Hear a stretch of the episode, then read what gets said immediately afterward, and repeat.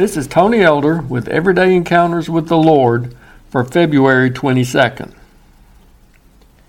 One time, one of my church members was recuperating from a stroke. He had been undergoing a period of intense therapy in the rehabilitation section at one of the area hospitals. When I first visited him in his room set up for patients with this type of medical issue, a unique feature stood out to me. Above the bed were some words painted on the ceiling tile in such a way as to be easily read by the patient who reclined in that spot. In bright, bold lettering, it read, Call nurse, do not fall.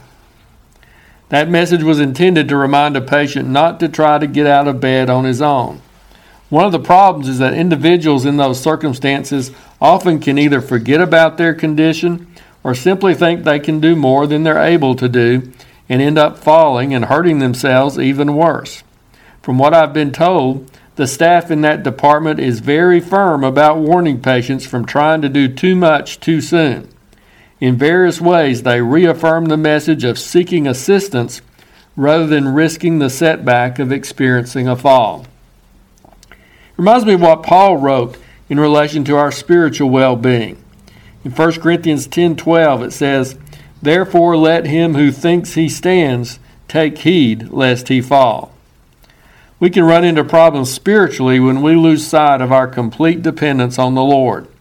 We begin to think we're strong enough to stand on our own two feet against the problems we face and the challenges which pop up on our pathways.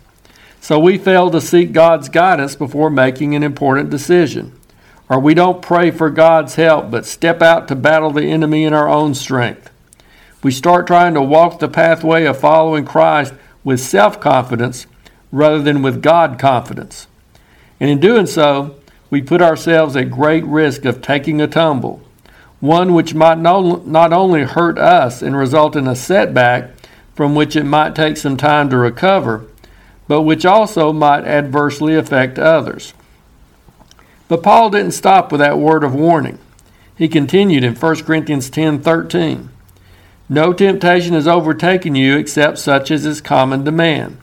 But God is faithful, who will not allow you to be tempted beyond what you are able, but with the temptation will also make the way of escape that you may be able to bear it. In other words, we don't have to fall. God is able to uphold us through times of temptation and trial.